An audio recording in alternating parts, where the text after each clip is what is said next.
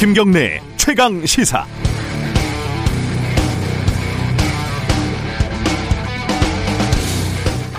일단 두 가지로 정리할 수 있을 것 같습니다.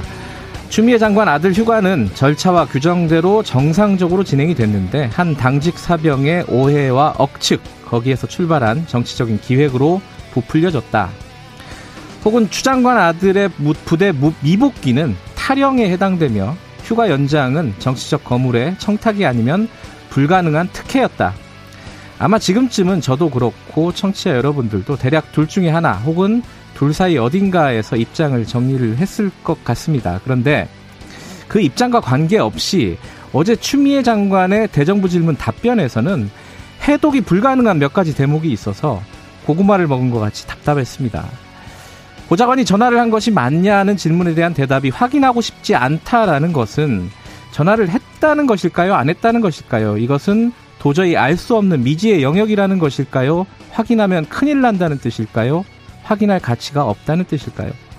남편이 전화한 거 아니냐는 질문에 대한 대답이 남편에게 물어볼 형편이 아니라는 것은 남편과 대화를 하지 않는다는 것일까요? 남편이 연락이 닿지 않는 오지쯤에 있다는 것일까요? 대답할 필요를 느끼지 못한다는 뜻일까요? 중국이나 이태리쯤을 여행할 때 느끼는 답답함인데 소리는 들리는데 도대체 무슨 말인지 모르겠다는 말입니다. 만약에 별거 아닌 거라면, 상식적인 수준에서 납득이 가능한 일이라면, 누군가 괜히 오해하고 있는 일이라면 좀 소상히 파악해서 이 답답함을 풀어주면 안 되는지, 고구마 3개 먹고 물을 먹지 못해서 가슴을 팡팡 두드리는 심정을 이해나 하시는지 참 답답합니다. 9월 15일 화요일 김경래 최강시사 시작합니다.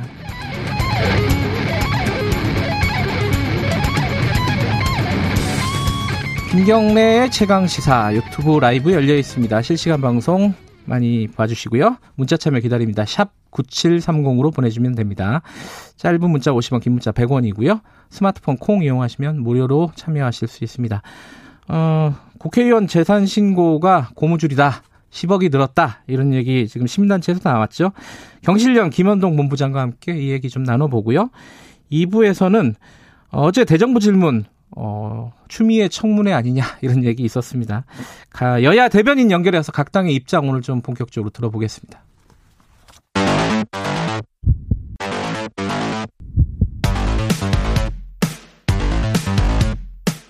오늘 아침 가장 뜨거운 뉴스 언박싱. 네, 뉴스 언박싱 민동기 기자 나와 있습니다. 안녕하세요. 안녕하십니까. 그리고 KBS 김양순 기자 나와 있습니다. 안녕하세요. 네, 안녕하세요.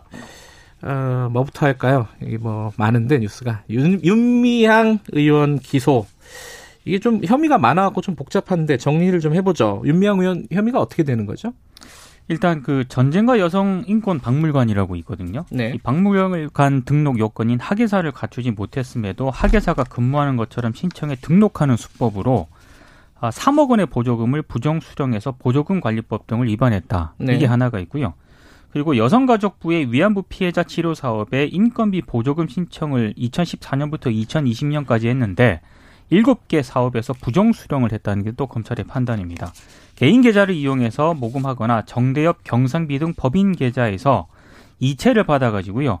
유용한 돈이 또 1억에 달한다는 게 검찰의 판단이고 2015년부터 2019년까지 관할관청에 등록하지 않은 채 단체 계좌로 41억 정도의 기부금품을 또 모집한 것이라든가 해외 전시 성폭력 피해자 지원을 위한 기금, 김복동 할머니 장례비 명목 등으로 1억 7천만 원을 개인 계좌로 모금한 거는 기부금품법을 또 위반했다는 게 검찰의 판단입니다. 그리고 그 안성쉼터 있지 않습니까? 예, 그 비싸게 사서 싸게 팔았다는 의혹이 제기됐다. 네, 그런데 예. 이거는 검찰이 미신고 숙박업을 좀 운영을 했다. 이래서 예. 공중위생관리법을 위반했다. 이걸 또 적용을 했습니다. 신고하지 않고 이제 예, 숙박업을 했다는 거죠. 예. 네. 근데 이제 사실은 규정을 위반해가지고 기부금을 받았다 이 얘기는 이제 법적인 판단을 받아야 되는 부분이긴 한데 아마 윤미향 의원 측에서 가장 민감하게 생각하는 부분이 준사기일 그쵸. 거예요. 보수 신문에서는 이 부분을 굉장히 크게 썼는데 이 준사기는 어떤 부분입니까? 그러니까 준사기는 심신이 미약한 사람에 대해서 사기를 쳤다라는 걸 이제 준사기라고 합니다. 네. 근데 이 경우에는 결국에는 이제 위안부 쉼터에 계시는 할머니 이제 검찰에서 내놓은 보도 자료에서는 뭐 실명을 적시하지 않았습니다만 그동안의 보도가 계속 되어 왔었던 만큼 이제 쉼터에 계셨던 길원옥 할머니를 이야기를 하는 건데요. 많이 알고 계신, 네. 알고 있는 할머니죠. 예. 네, 치매를 앓고 계셨고 이제 중증 치매였는데 이 할머니의 심신 장애를 이용을 해서 이제 기부를 하게 하고 또 증여를 하도록 했다라는 네. 그런 혐의에 대해서 검찰이 이번에 기소를 했습니다. 여기에 대해서는 윤미향 의원 측의 입장은 뭐였죠? 그러니까 이게 원래 그 할머니들이 다 인지를 한 상태, 동일한 네. 상태에서 이런 걸 했기 때문에 네. 지금 뭐 검찰이 자발적으로 지금 뭐 이렇게 중증 치매를 앓고 있는 할머니를 속였다라고 이렇게 얘기를 했는데 이거는 해당 할머니의 정신적, 육체적 주체성을 무시하는 것이다. 그러니까 상당히 좀 그 할머니는 다 알고 있는 상태에서 하는 것이다. 동의를 받고 한 것이다. 이런 입장인 거죠. 할머니의 뜻이었다. 그렇습니다. 근데 검찰은 그걸 사기로 봤다. 그러니까 치매 할머니를 속여서 한 것이다라고 이제 판단을 한 게 예, 검찰의 판단입니다.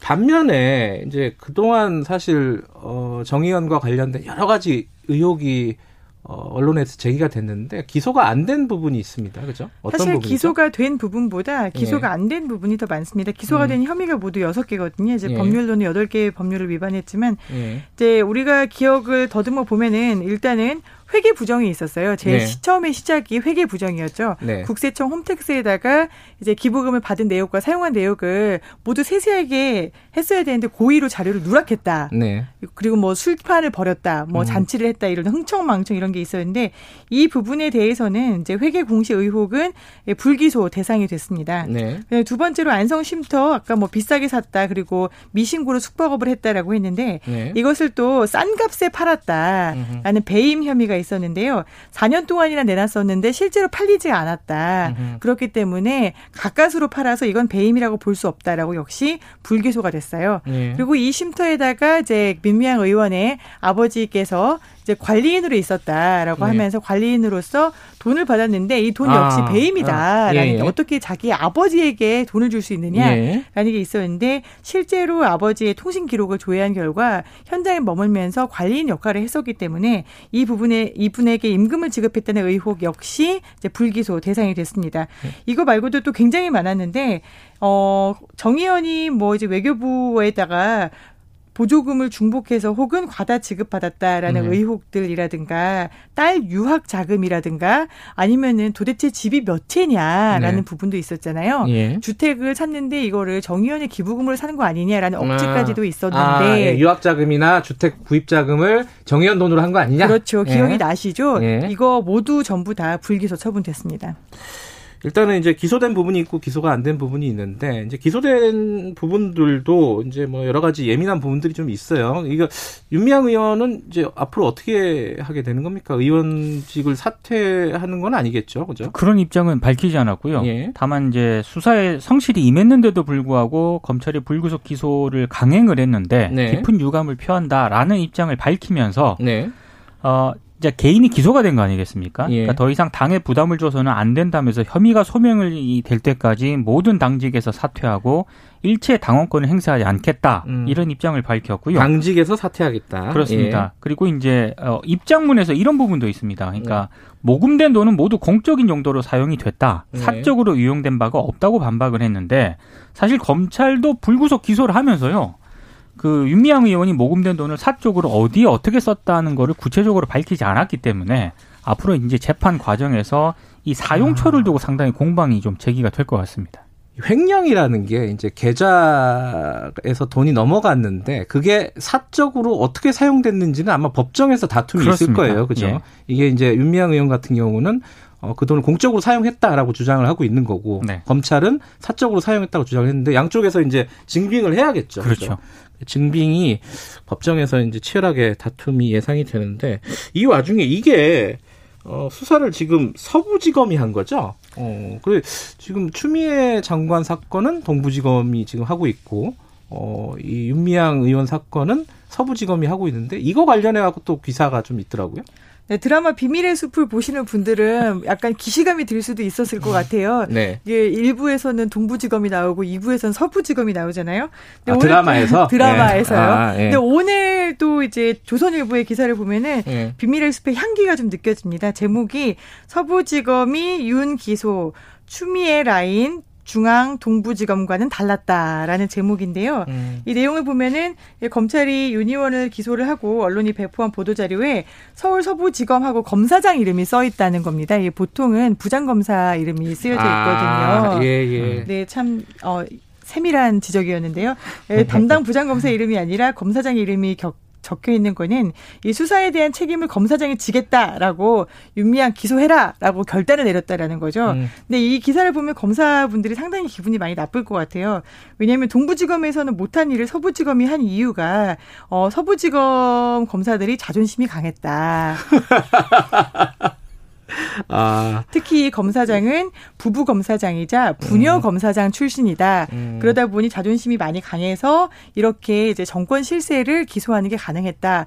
하면서 두 가지 메시지를 던집니다. 동부지검 너네 못하면 자존심이 없는 거야. 라는 게 하나 있고요. 네. 두 번째로는 이제 중앙지검 잘 보고 있지? 라는 그런 메시지를 던지고 있는데요.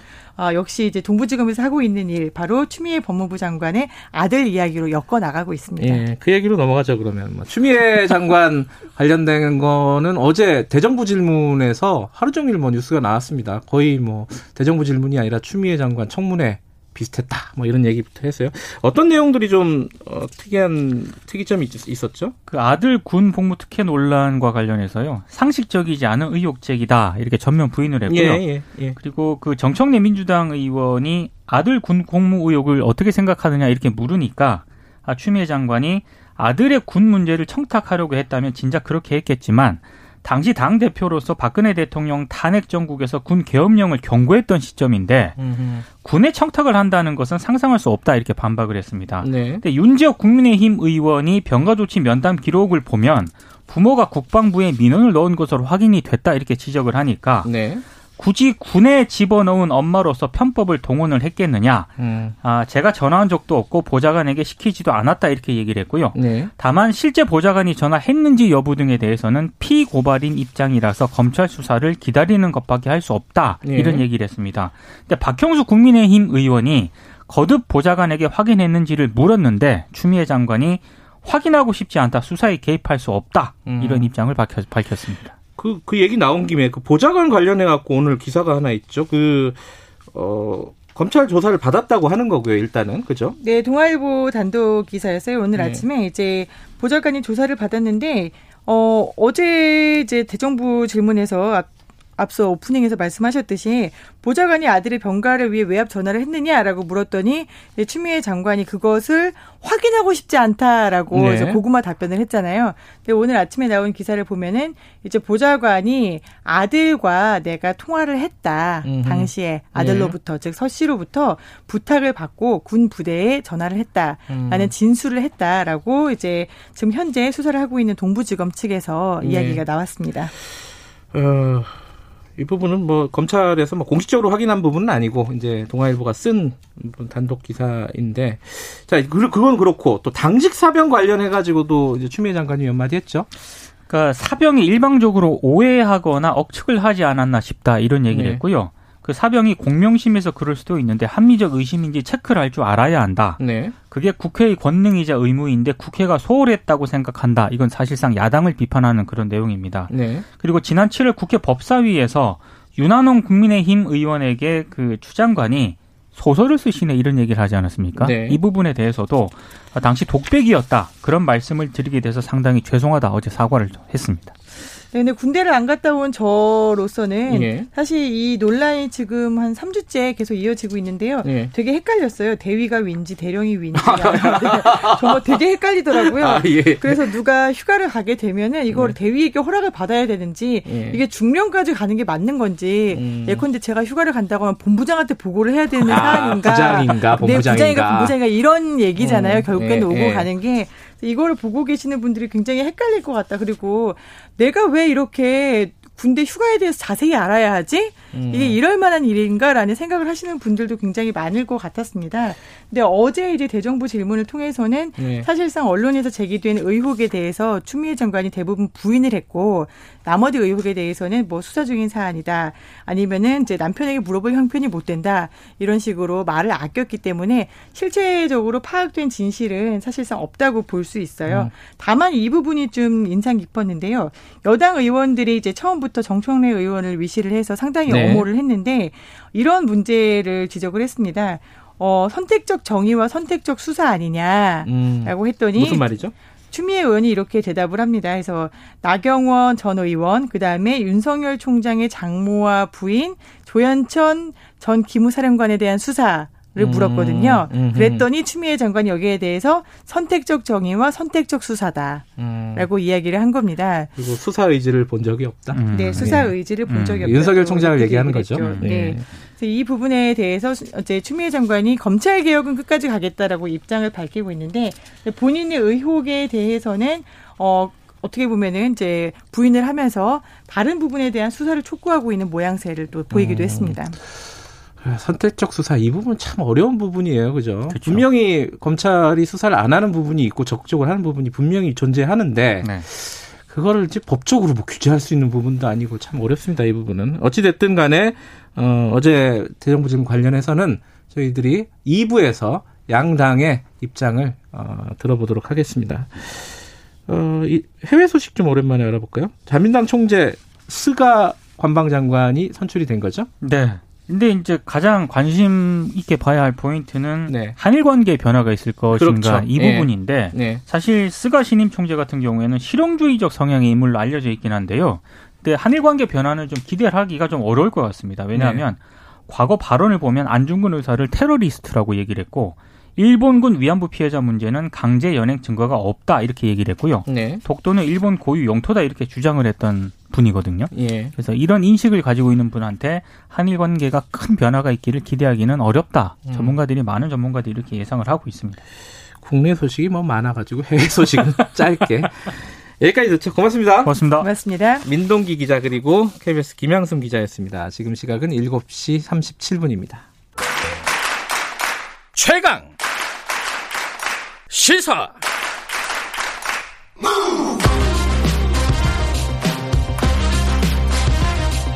지금 여러분께서는 김경래 기자의 최강 시사를 듣고 계십니다. 국회의원들 재산은 고무줄이다. 막 이렇게 이런 느낌이 들어요. 왜냐면은 당선되기 전에 신고했던 재산보다 당선되고 나서 불과 몇 개월 지나지도 않았는데 신고했던 금액을 보면은 그냥 단순 평균하면 한 1인당 10억 원이 늘었다고 합니다.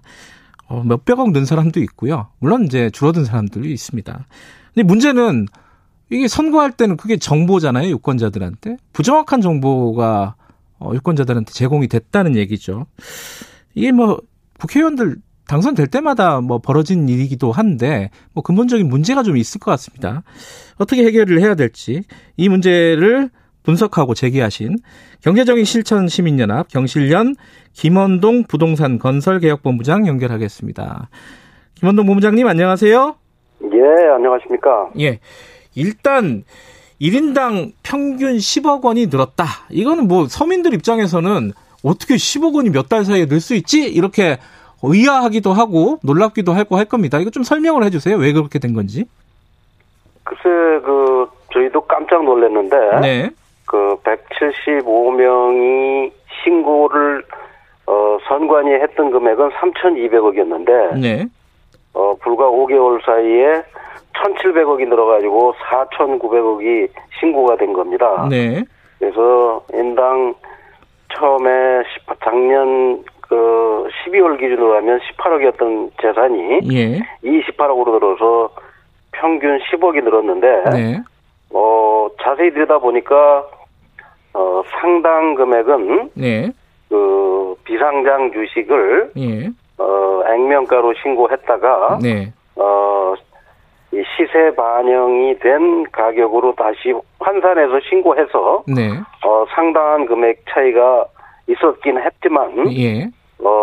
꼼꼼히 들여다보니까 뭐 주식뿐 아니라 네. 부동산 등등 여러 군데서 부실 신고나 예. 이 허위 신고가 의심됩니다. 아하. 일단 아까 말씀하신 대로 비상장 주식이 액면가에서 이제 실제 가격으로 바뀐 거는 이제 규정이 바뀌어서 그렇다 치고요, 그죠? 예. 예. 그 부분은 뭐 이해가 될 수도 있는데. 그 부분도 조금 이해가 안 가는 부분이. 어떤 부분이요? 예. 그것이 5월 31일 국회에 신고하는 날인데. 네. 그 비상장 주식을 재평가해서 신고하라는 규정은 네. 시행령은 예. 6월 4일부터 적용되는 규정입니다. 예. 근데 왜 6월 4일부터 시행하는 걸 앞당겨서 5월 31일 날 시행했는지 그런 저희가 지금 원인을 추적 중입니다. 어쨌든 비상장 주식은 그렇다 치는데 예. 그거 빼더라도 아까 말씀해 본부장님 말씀대로 다른 재산들도 꽤 늘었다는 거잖아요. 그죠? 예, 그렇습니다. 뭐, 부동산 같은 경우는, 예. 2,180억을 신고했었는데, 예. 한 150억 정도가 늘어서, 예. 1인당 1억 정도 금액이 늘었는데, 네. 그 중에 한 10여 명은, 예. 불과 이 5개월 사이에, 예. 재산이 8억이 늘었고, 예. 또 한 60명은 1억이 늘었고, 예. 그래서, 이 부동산 증가 내역도 예. 저희가 지금 꼼꼼하게 살펴보고 있습니다. 이제 예. 1억 원이 평균 늘었고 뭐 8억씩 는 사람이 있다 부동산이 이거는 예. 그동안에 뭐 가격이 올랐다는 거예요? 왜 그런 겁니까 이거는? 글쎄 이제 자세히 들여다 보니까 예. 그 선관위에 처음 신고할 때는 네.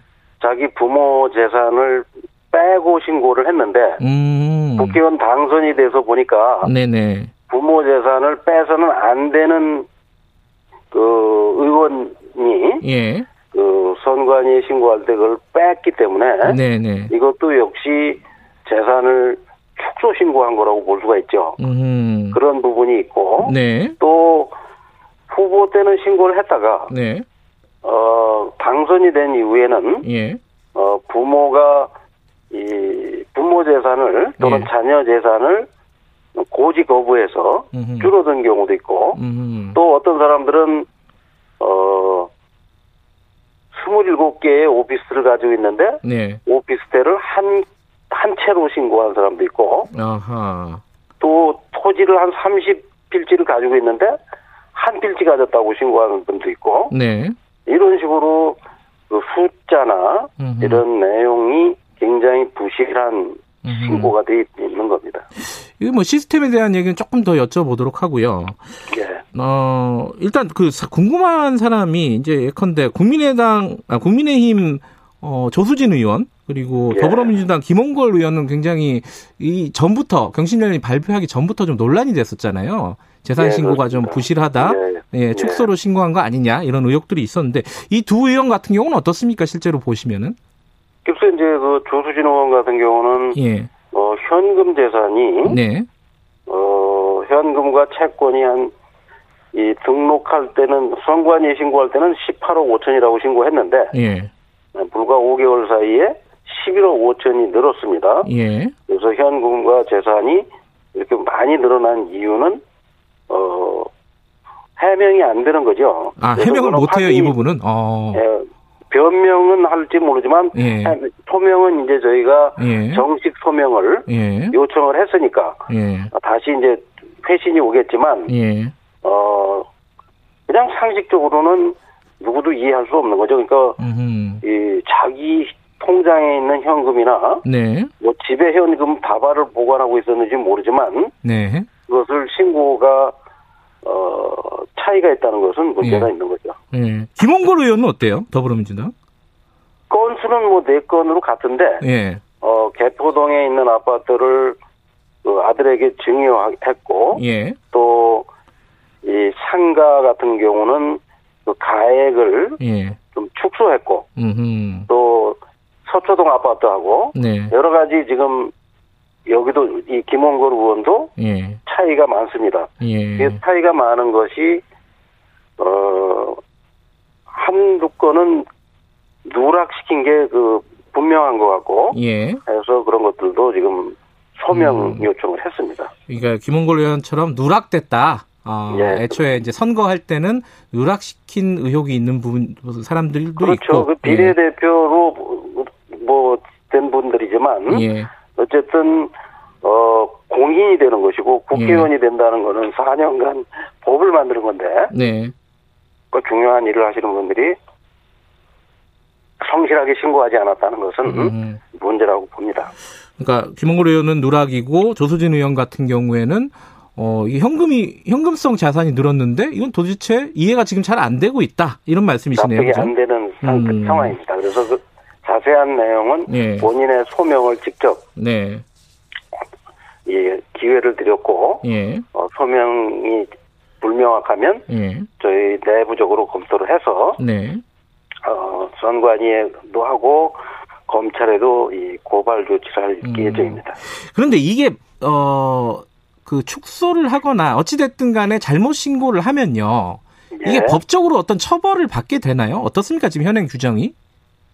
법적으로 처벌을 받습니다. 그래요? 5년 이하의 징역이나 네. 또는 3천만 원 이하의 벌금형에 처하게 돼 있는데 네. 검찰에서 네. 선거 위반으로 예. 수사를 해야만 가능한데 네네. 지금 보통 보면 과거의 경우를 보면 네. 선거가 끝나고 네. 그다음에 이제 두 달 후에 재산 신고가 되고 한 석 달 후에 공개가 되는데 네. 공개된 이후 소멸시효까지 예. 이 공소시효까지가 한 달 반, 한 달 정도밖에 안 됩니다. 예. 그 짧은 기간에 누군가가 이거를 지적하고 고발을 하지 않으면 그냥 흐지부지 넘어가는 경우가 많죠. 예. 지금까지 몇 번에 그랬고 네. 저희 경실련은 2008년 선거에서도 네. 이런 일이 있어가지고 예. 고발을 한 적이 있습니다. 그 양경례 의원이라고 친박연대의 예. 그 의원이 선관위에 신고한 주택수와 예. 국회에 신고한 주택수가 많이 차이가 나서 예. 몇몇 의원들은 고발 조치를 했던 적이 있습니다. 그 처벌을 받았어요? 그분들은? 네, 그분들은 처벌을 받아서 그 의원직이 그거 외에도 뭐 여러 건이 선거법 예. 위반으로 걸려가지고 예. 임기를 채우지 못했죠. 예. 그런데 이 뭐 누군가 고발해서 검찰이 수사하고 뭐 이런 거는 그럴 네. 수 있다고 보는데 그러기 전에 뭐 예. 선관위에 내면 뭐 좀 검증을 하거나 이게 진짜인지 가짜인지 축소를 했는지 누락을 했는지 선관위가 좀 검증해야 되는 거 아니에요? 이게 불가능한 거예요 현실적으로? 검증을 해야 되는데 예. 지금 공직 후보라는 건 아직 공직 당선이 되기 전까지는 공직자는 아직 아니니까 네. 그냥 사인이기 때문에 예. 라는 이유에서인지 예. 선관위가 선거기간 짧은 선거기간 동안에 많은 인력을 검증할 수 없다는 핑계 때문인지 예. 굉장히 부실합니다. 예. 그리고 아까 말씀드린 대로 처벌이 거의 되지 않는다는 걸 알기 때문인지 예. 후보자가 등록하는 건 부실하고 예. 선관위는 충분하게 꼼꼼하게 검증하지 않는다는 게 문제고 예. 더 큰 문제는 선관위가 선거가 끝나면 한 일주일 후에 예. 이 기록을 전부 다 없애버립니다.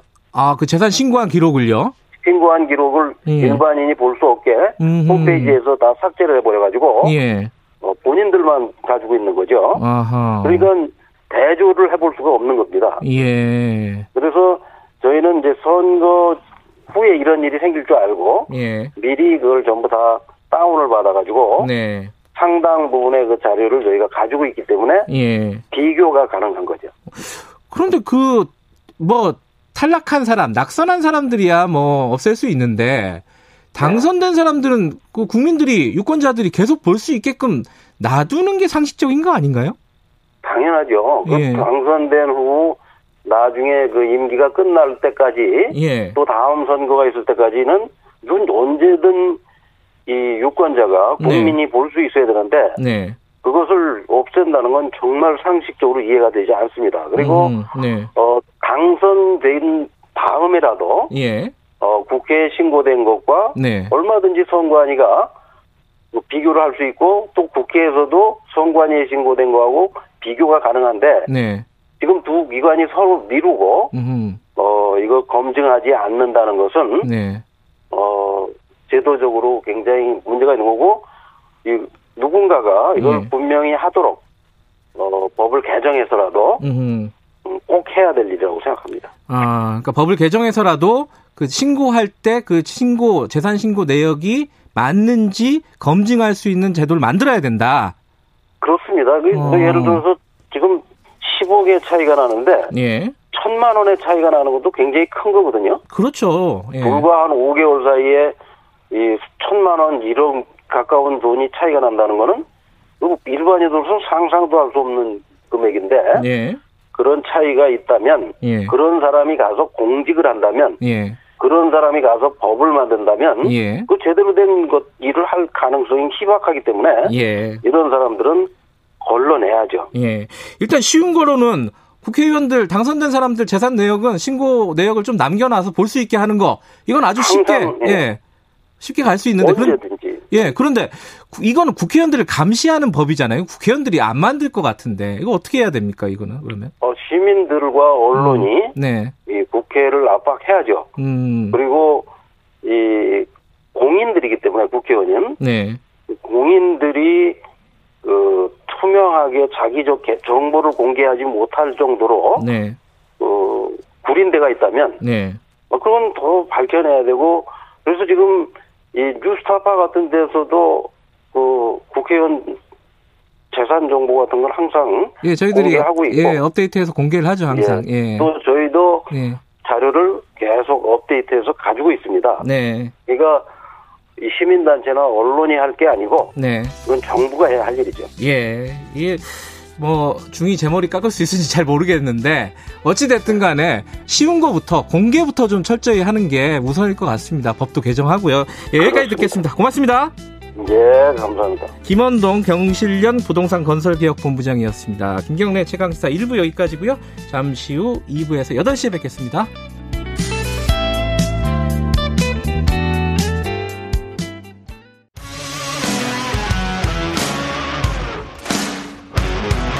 탐사보도 전문기자 김경래 최강시사.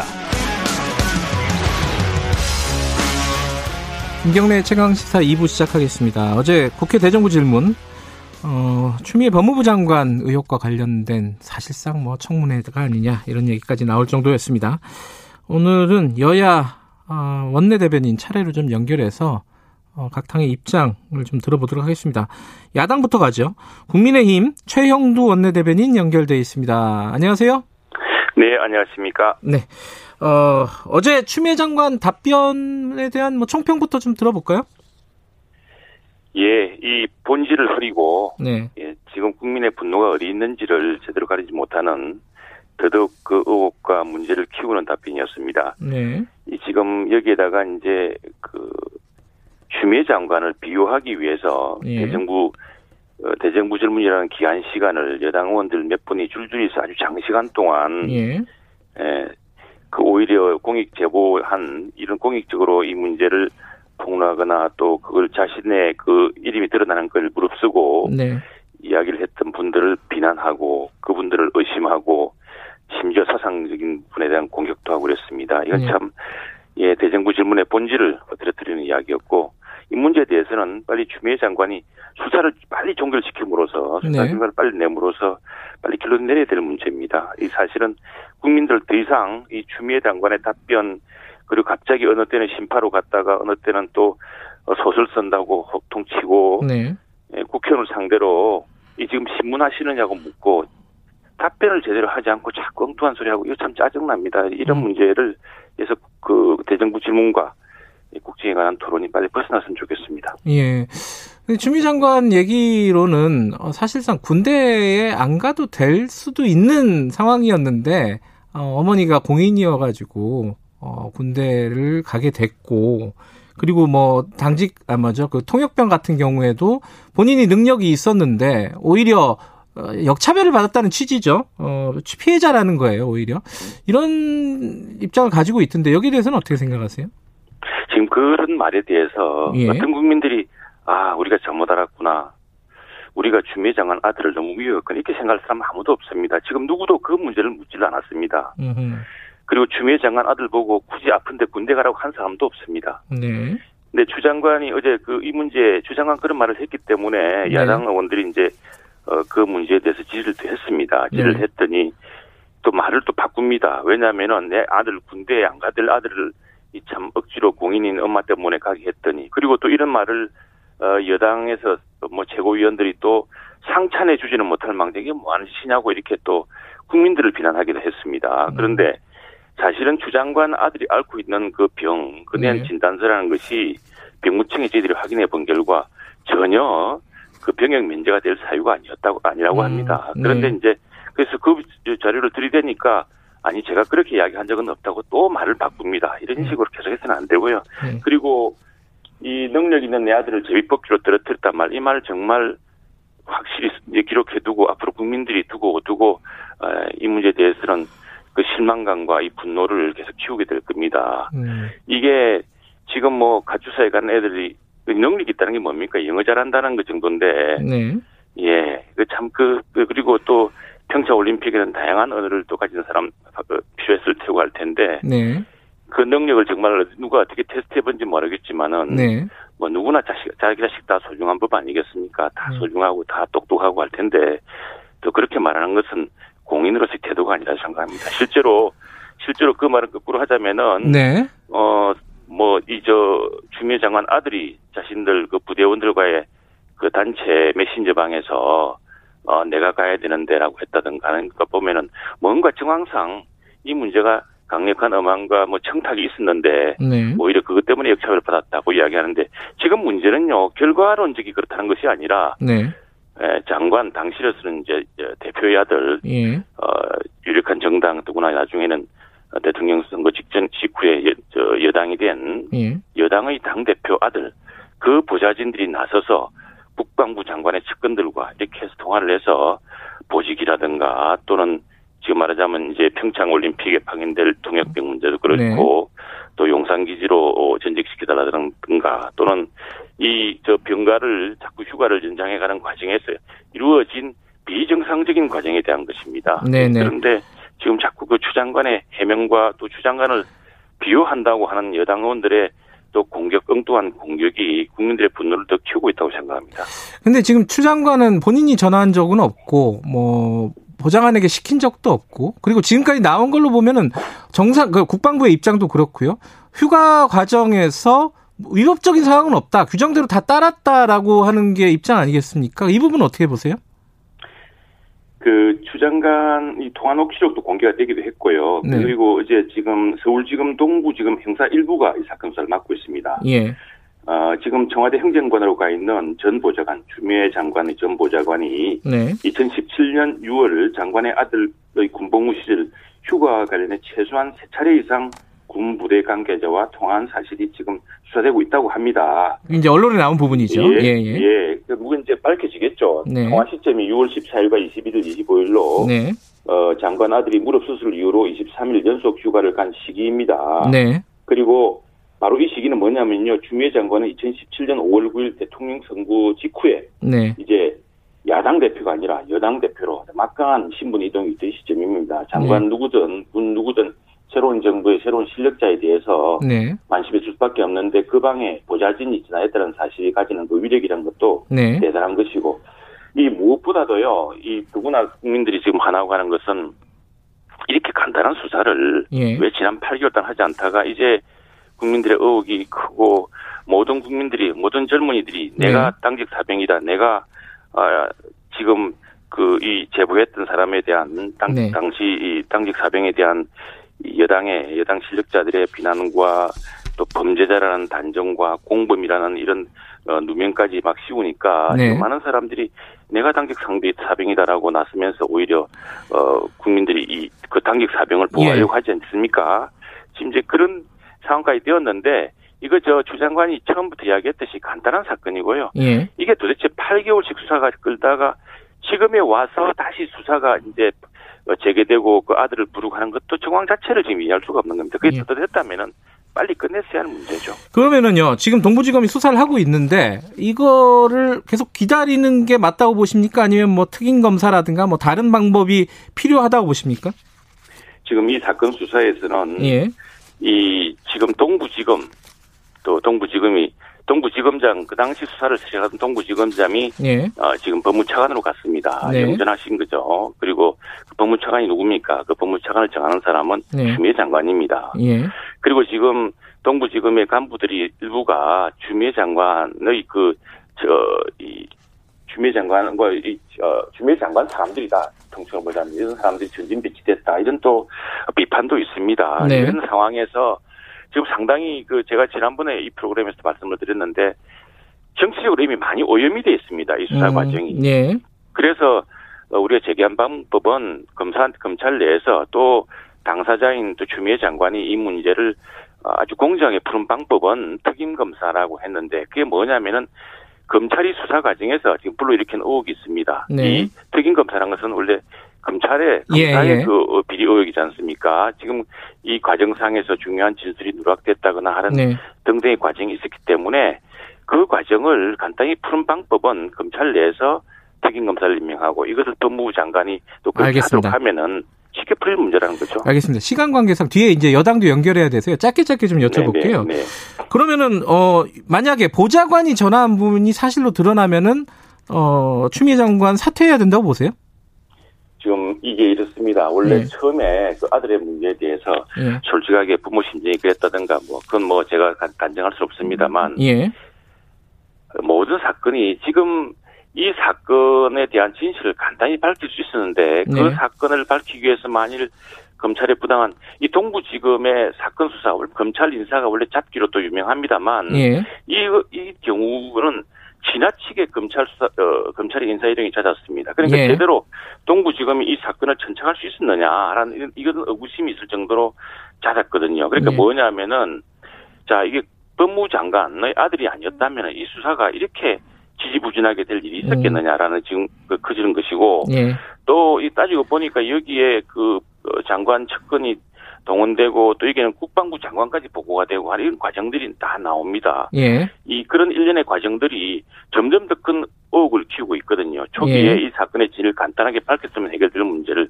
그래서 더구나 8개월 동안 또 최근에는 한 몇 개월 동안 이 문제로 국민 여론을 분열시키고 저 정부 여당이 동원돼서 이게 얼마나 국론의 낭비고 국익의 낭비입니까? 그러니까 이 수가 드러나면요. 이건 뭐 대단한 사건을 봅니다. 이거 드러나고 한다면 응당의 책임을 져야 되고요. 정부로서도 새로운 쇄신이 필요하다고 생각합니다. 알겠습니다. 여기까지 들을게요. 고맙습니다.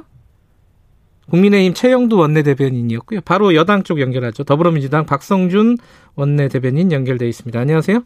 네, 안녕하세요. 반갑습니다. 좀 전에 이제 그 국민의힘 쪽에 얘기 들었었는데, 어떻게 들으셨어요? 일단은, 추 장관이, 보좌관이 통화한 것만 드러나도 사퇴해야 된다는 취지로 말씀하셨어요? 어떻게 보세요? 일단은 이 사건의 이제 본질이 뭐냐를 좀 접근할 필요가 있었는데요. 일단, 추 장관의 아들이 실제 무릎이 아파서 수술을 받지 않았습니까? 그래서 이제 병가를 했고 거기에 따라서 절차상을 밟아서 휴가 처리를 한 상태였는데 그 휴가 처리한 상태에서 어떤 시점의 문제 때문에 외압이 있었느냐 없냐를 가지고 이제 문제 제기를 하는 것이 이제 본질인데 실제 추 장관의 아들이 무릎이 아팠다는 사실이고 그 아파서 병가를 처리했다라는 것은 실제 우리가 상식적으로 생각할 때 아프면 휴가를 가야 되고 또 병원을 가야 되지 않습니까? 그런 과정에서는 전혀 절차적인 문제가 없었다라는 것이 국방부의 발표가 있었고 절차상의 문제가 없었다라는 건데 이 문제가 왜 이렇게 불거졌는지 저도 좀 이해가 안 되는 부분이 있습니다. 서로 간에 이해가 안 된다고 하시는 건데. 그러니까 지금 이제, 이게 지금 동아일보 보도인데. 그 보좌관이 그 군 관계자와 최소한 세 차례 통화를 했다는 거예요. 이게 이제, 이게 이제 사실로 만약에 밝혀진다면은 이걸 외압으로 볼 수 있는 것인가. 뭐 이 부분에 대한 판단이 필요하지 않겠습니까? 어떻게 보십니까? 이것도 좀 한번 바라볼 필요가 있는데요. 네. 추 장관이 어제 뭐 대정부 질문에서 이제 야당 의원들이 보좌관의 이제 청탁 전환을 했느냐에 대한 질문을 끊임없이 받았어요. 네. 저도 그 대정부 질문 현장에 있었는데. 네. 추 장관 자체는 보좌관에게 지시한 사실이 없다라고 얘기를 했고. 네. 또 한편으로는 우리가 이제 일을 할 때 어떤 메커니즘을 볼 필요가 있지 않습니까? 네. 추 장관이 당대표를 하고 아마 국정하느라고 상당히 좀 바빴을 겁니다. 저도 상식적으로 생각해보면요. 네. 그런데 그 아들이 아팠을 경우에 예. 누군가는 그 부분에 대해서는 좀 얘기할 필요가 있었다는 저도 좀 생각이 좀 들어요. 그런데 지금 얘기를 지금 야당에서 주장하는 내용들을 보면은 네. 이거는 이제 청탁으로 자꾸 몰고 가는데 네. 제가 앞서도 얘기한 것처럼 몸이 아팠다란 말이죠. 분명히 아팠고 병가 신청을 했다고 하면 네. 그 부분에 대해서는 언급할 필요는 저는 분명히 있었다는 생각이 들어서 예. 지금 내용을 쭉 들어보면은 유법한 사실은 분명히 없는 거 아니겠습니까? 그랬을 경우에 야당에서 그걸 가지고 계속 무리하게 질문하는 것 자체가 모순에 빠져 있는 것이 아니냐 이렇게 네. 저는 좀 말씀드리고 싶습니다. 그러니까 네. 이게 이제 말씀하신 거 보면 이제 휴가라는 네. 게 아팠기 때문에 수술을 받았기 그러니까 때문에 아픈 것이 사실이라는 네. 거죠. 이게 사실이 아닌 상태에서 문제를 만들어내고 그거에 대해서 휴가 처리를 했다고 하면 거기에서 청탁과 외압이 있을 수가 있는데 네. 아프고 병가하고 실제 병가가 계속 이루어지고 있는 상태에서 휴가 처리의 과정에 문제가 없는데 네. 거기에 대해서 청탁이 있었다라고 하는 문제 제기를 하는 것 자체가 성성이 될 수 없는 거라는 거죠. 제 얘기는. 그런데 네. 왜 보좌관이 전화를 했을까? 이 의문이잖아요. 결국은. 그러니까 이런, 자연스럽게 모든 것이 해결되는데 그냥 놔둬도 해결되는데 왜 보좌관이 만약에 했다면 전화를 왜 조장이 전화를 해서 무슨 얘기를 했을까? 이게 궁금한 부분들이겠죠. 수사 과정에서 밝혀질 내용이지만 네. 이런 경우는 보통 있지 않습니까? 보통 네. 그 혹시 뭐 앵커께서도 결혼하셨는지 예. 모르겠지만 예. 아이가 아픈데 예. 그 아이가 아팠을 경우에 누군가는 그래도 그 얘기를 들어주고 어떤 과정이 있는지를 얘기를 해줘야 되는데 예. 그 사실 이제 정치인들 경우에는 워낙 일정이 바쁘다 보니까 실제 일을 못 챙겨요. 그리고 그걸 지시를 하지 않았어도 네. 그 과정에 대해서는 충분히 좀 얘기가 될 수 있다고 저는 생각이 듭니다. 상식적인 수준에 제가 얘기를 하는 건데 예. 그랬을 경우에 그 부분에 대해서 문의를 했을 수도 있다고 생각이 좀 들어요. 예를 들면. 그런데 예. 그 문의를 가지고 야당에서 청탁이라고 하는 부분을 얘기한다는 것은 맞지 않다는 얘기죠. 이 얘기는 뭐냐면 네. 아프지 않았는데 휴가를 강제적으로 처리했다고 하는 것은 외압일 수가 있다라는 거죠. 네. 그렇지만 아픈 것이 분명한 사실이고 병철 수술을 하고 병원에서 일반적으로 지금 진행 상황이었기 때문에 네. 그 부분을 인정한다고 하면은 그것은 어떻게 됐느냐라고 혹시 뭐 전화를 했다고 하면 그건 문의를 쓰고 있는 것이죠. 네. 완전히 다른 거죠. 예. 네. 그래서 상식적으로 한번 생각해 보시기 바랍니다. 알겠습니다. 네. 그리고 또 하나가 남편이 네. 전화를 했느냐. 그러니까 민원실에 지금 부모 중에 한 명이 전화를 했다는 게 이제 문건에 나오잖아요. 국방부 문건에 나오는데. 그거는 어제도 뭐 대정부 질문에서 네. 계속 나왔는데 제가 여기서 더 언급하는 것보다는 추 장관께서 어제 그 얘기를 했거든요. 검찰 수사가 있기 때문에 좀 지켜봐야 된다. 특히 네. 검찰 수사 과정에서 주무장관이 법무부 장관이 이 얘기에 대해서 구체적으로 언급하는 것이 맞지 않다. 이렇게 얘기를 했거든요. 바람직하지 않다. 네. 그렇게 받아들이시는 게 좋을 것 같습니다. 근데 이제 검찰 수사로 넘어가면은 검찰 예, 수사가 이제 여러 가지 뭐랄까요? 믿음직스럽지 못하다는 게 야당 입장입니다. 그러니까 추미애 라인이다. 뭐 이런 거죠. 한마디로 얘기하면은 그래서 이제 특임 검사 같은 것들이 필요한 거 아니냐 이런 문제 제기인데 요거는 어떻게 받아들이십니까? 한편으로 이렇게 생각할 수도 있을 것 같아요. 예. 그러니까 이 문제가 1월 달에 불거져서 상당히 오랫동안 지속이 됐는데 네네. 이 본질을 제가 자꾸 얘기하는데 네. 아프지 않은 가운데 병가 처리가 됐다고 하면 그것은 큰 문제가 될 건데 예. 아픈 상태고 수술이고 왼쪽 무릎도 안 좋아 상태에서 수술했고 그 예. 가운데 군에 입대를 했고 그 이후에 오른쪽 무릎도 안 좋았다는 거 아니겠습니까? 예. 그런 사실을 봤을 때 이 문제 자체가 수사 선상에 아닐 가능성도 분명히 있었다라는 판단이 있었을 수 있다는 생각이 좀 들어요. 그렇게 좀 접근해도 되지 않겠습니까? 예. 그럼 빨리 불기소 처리해야 되는 거잖아요. 그럼 사실은. 아마 그 검찰 수사 과정들을 보면은 예. 어떤 사건이 있거나 장관이 있기 때문에 예. 아마 검사들도 그 부분을 좀 생각하지 않았을까 싶어요. 이 사건을 수사 대상에 올라와 있는데 예. 수사건이 아닌데 예. 바로 그냥 불기소 처분을 했을 경우에는 오히려 주무장관, 법무장관의 눈치를 본 것이 아니냐라고 생각할 수도 있는 것이죠. 예. 그렇기 때문에 그냥 우리가 이제 수사 내용을 보면 그냥 덮어놓는 경우도 있지 않습니까? 네. 아, 그러다 보면 야당에서 이 문제를 가지고 제기를 하고 또 지금 사실 뭐 당직사병 얘기가 계속 나온 건데 예. 지금 얘기 나온 거 보면 오해 소지가 분명히 있다라는 사실 드러나고 있지 않습니까? 예. 그것이 이제 녹취가 되면서 여기까지 왔다라는 생각이 좀 들어요. 일파만파 당직사병의 사실은 이제 그 증언이라고 할까 얘기가 예.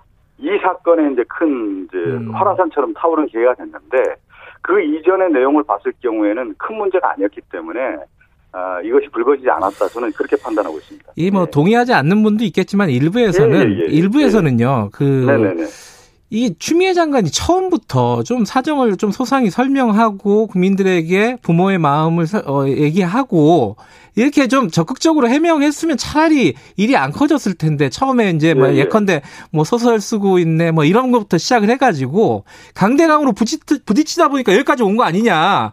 이건 대응이 잘못된 거다. 이런 비판도 있더라고요. 이거 어떻게 보십니까? 그런 면도 뭐 지금 앵커가 지적을 했지만 예.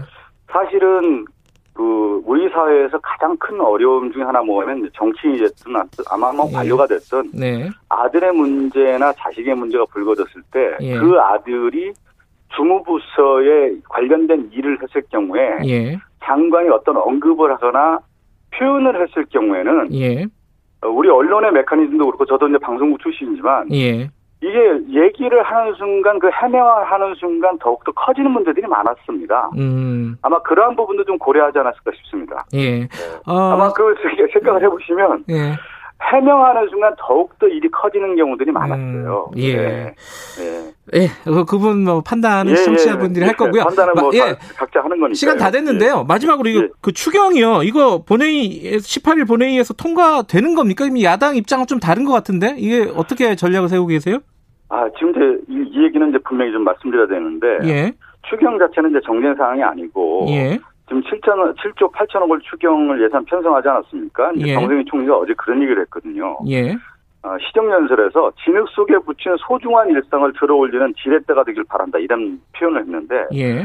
지금 진흙입니다. 엄청 어려운 상황이기 때문에. 이 예. 추경의 필요성과 시급성에 대해서는 저는 야당도 공감하고 있다고 생각 들기 때문에. 예.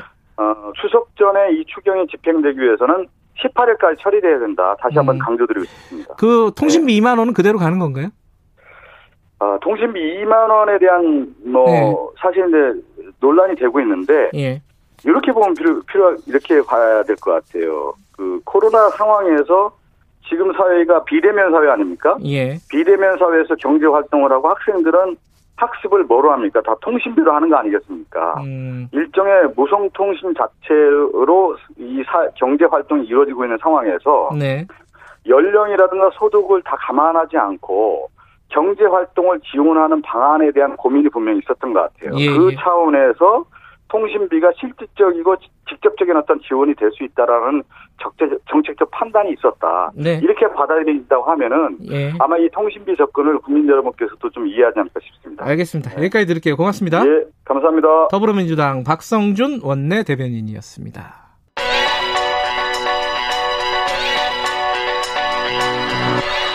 최강 시사 김수민의 눈. 네, 김수민 평론가 나와 계십니다. 안녕하세요. 네, 반갑습니다. 공수처 얘기를 오늘 좀 갖고 오셨네요. 이게 지금 진행이 안 되고 있잖아요, 전혀. 네, 국민의힘 거부에 막혀서 설치가 안 되고 있는데 예. 네, 여기에 특별감찰관 임명 문제를 국민의힘이 결부시키고 나왔습니다. 예. 두 가지가 뭐 직접 연관이 없는 거라서 일종의 정치적 거래라고 볼 수 있겠는데 예. 참고로 특별감찰관은 대통령 배우자와 사촌 이내 친인척, 청와대 수석비서관 이상의 고위공무원들을 감찰하는 조직이죠. 이게 특감반 예전에 이제 네. 한때 이제 논란이 됐었던 특감반이 있는데 그건 특별 감찰반이잖아요. 이거랑 네. 다른 거죠. 특감반은 청와대 민정수석실 산하에 설치가 되는 거고 한마디로 셀프 감찰을 하는 네. 기구라고 볼 수 있거든요. 그래서 이제 그러면 만약에 민정수석을 포함한 청와대 그 고위인사는 누가 감찰하냐 이런 의문이 또 나올 수 있는 거고 과거 19대 국회 때 여야 합의로 독립적인 특별감찰관을 만들기로 했습니다. 예, 헷갈리면 안 됩니다. 예. 예, 근데 문제는 이 특별감찰관이 4년 동안 공석이라는 겁니다. 우병우 전 민정수석 감찰을 하다가 사퇴했던 이석수 특별감찰관 예. 당시에 예. 예, 그분 사퇴하고 난 다음에 지금까지 공석이다. 라고 하는 거죠. 그때도 임명을 안 했고 문재인 정부 들어와서도 임명을 안 했고. 그렇습니다.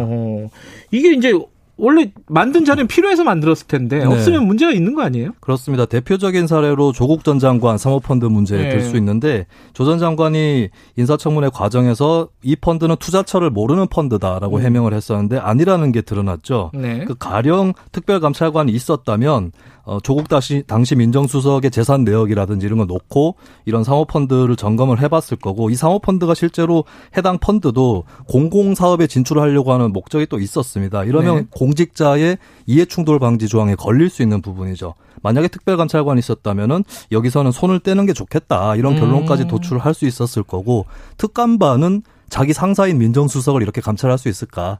예, 그 점에서는 특별감찰관이 필요하다고 볼 수 있겠죠. 근데 이게 민주당 쪽에서 이런 얘기도 나오고 논리적으로 봐도 공수처도 이제 뭐 민정수석이 공수처 수사 대상일 거 아니에요, 그죠? 공수처 빨리 만들면은. 특별감찰관 이거 뭐 사실상 필요 없는 거 아니냐 네. 이렇게 생각할 수도 있는 거 아니에요? 공수처는 수사를 하는 조직이고 특별감찰관은 감찰을 하는 조직이죠. 그런 논리로 친다면은 특별감찰반도 없애는 게 맞는데 그렇게는 또 얘기를 안 하고 있습니다. 그리고 중요한 건 어쨌든 특별감찰관 법이 있는 거거든요. 이 법을 따라야 한다는 국민의힘 요구 자체는 옳다고 볼 수가 있겠고요. 네. 근데 문제는 국민의힘은 왜 그러면 공수처법을 따르지 않는가라고 하는 겁니다. 이행을 하지 않고 있는 거죠. 국민의힘은 지금 공수처법 위헌 여부 한번 보자. 헌법재판소 네. 판단을 한번 보자. 이거잖아요. 그죠? 헌법적 근거가 없다. 이런 얘기를 하고 있는데 저는 이거는 뭐 따져볼 수는 있다고 봅니다. 예. 근데 우리가 축구 시합을 하더라도 수비수 입장에서 이거 오프사이드다. 예. 막 손을 들지 않습니까? 선심이. 예. 예. 근데 이제 주심이 휘슬을 불지 않으면 경기를 일단은 해야 되는 것이죠. 끝까지. 예. 예. 그 비디오 판독 요구하면서 공을 잡고 경기를 진행할 수 없다. 이렇게는 하면 안 되는 거잖아요. 그런 모양새다. 예. 헌법재판소 판결을 기다려볼 필요는 있는데 이미 법이 7월 24일부터 시행이 되기로 했으면 국민의힘 또 이거 따르는 게 맞고 헌재 자꾸 공을 돌리는 것은 정치인으로서도 바람직한 자세는 아니라고 봐야 될 겁니다. 주심이 휘슬 불 때까지는 열심히 좀 뛰어라. 일단은 뛰어야 된다고 보는 거죠. 근데 지금 이제 구체적으로는 국민의힘이 공수처장 후보를 추천하는 추천위원회에 2명을 추천하지 않은 거잖아요. 야, 네. 이거 복잡한데. 이게 왜 그러는 걸까요? 이거는 추천위원이 7명인데 2명밖에 없으니까 소수라서 미루는 거 아니냐 이렇게 얘기할 수 있겠죠. 근데 이게 잘 보면 추천위원 7명 중에 6명 이상이 동의를 해야 공수처장 후보를 추천할 수 있어요. 네. 그러니까 국민의힘이 추천한 2명이 뜻을 맞춰서 거부를 한 사람은 후보가 될 수가 없는 겁니다. 네. 이렇게 보면은 굳이 피할 이유가 없을 것 같은데 상식적으로 그냥 추정을 해보자면 공수처 자체가 잘못됐다라고 생각하고 시간을 벌려고 하는 것이 아닌가. 그리고 공수처가 혹시 검찰이 수사하면 되는 건데 여권 수사를 해서 무마시키려고 하는 게 아니냐. 그런 조직이 되는 게 아니냐. 이런 의심을 갖고 있는 것 같아요. 지금 민주당에서는 그래서 법을 바꿔가지고 이제 공수처 출범시켜야 된다. 네. 약간 강경한 입장에서는 그런 얘기도 나와요. 이건 어떻게 보십니까? 의원들이 그런 법안을 발의를 하고 있는데 부담은 분명히 있을 거예요. 김태년 원내대표도 그걸 당론으로 한다라고 하진 않았거든요. 예, 예. 왜냐하면은 국회 구성할 때도 상임위원장을 민주당이 석권을 했었고 예. 임대차 3법도 강행을 했는데 아주 결과가 좋다고 보기는 어렵습니다. 좀 부담이 있을 거예요.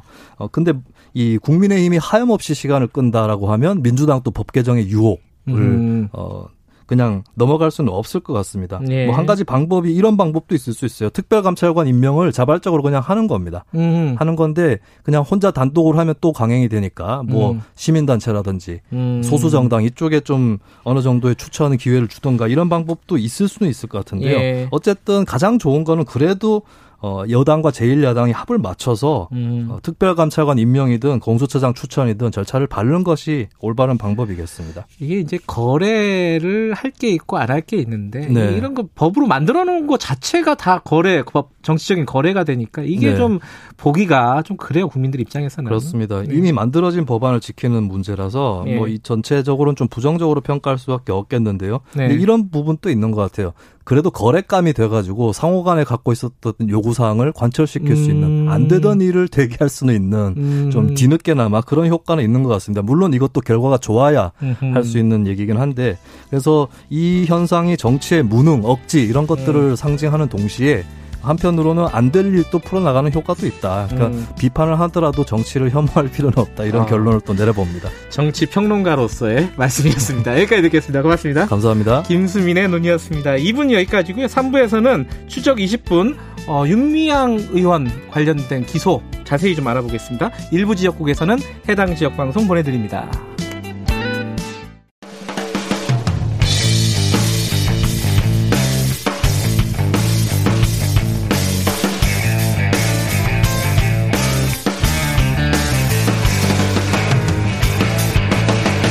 김경래의 최강시사.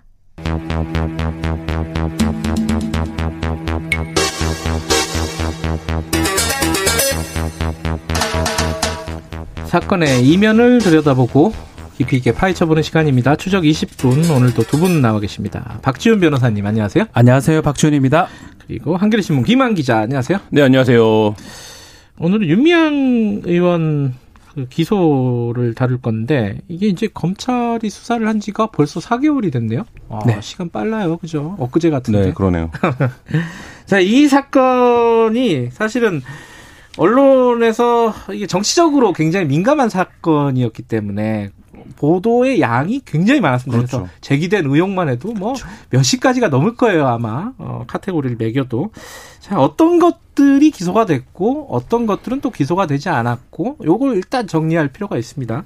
먼저 김한 기자가 네. 어떤 부분이 좀 적용이 됐는지 기소가 네. 됐는지. 일단 뭐 그 수사를 벌인 그러니까 고발 사건의 혐의가 한 15개 정도로 네. 이제 압축이 되는데요. 예.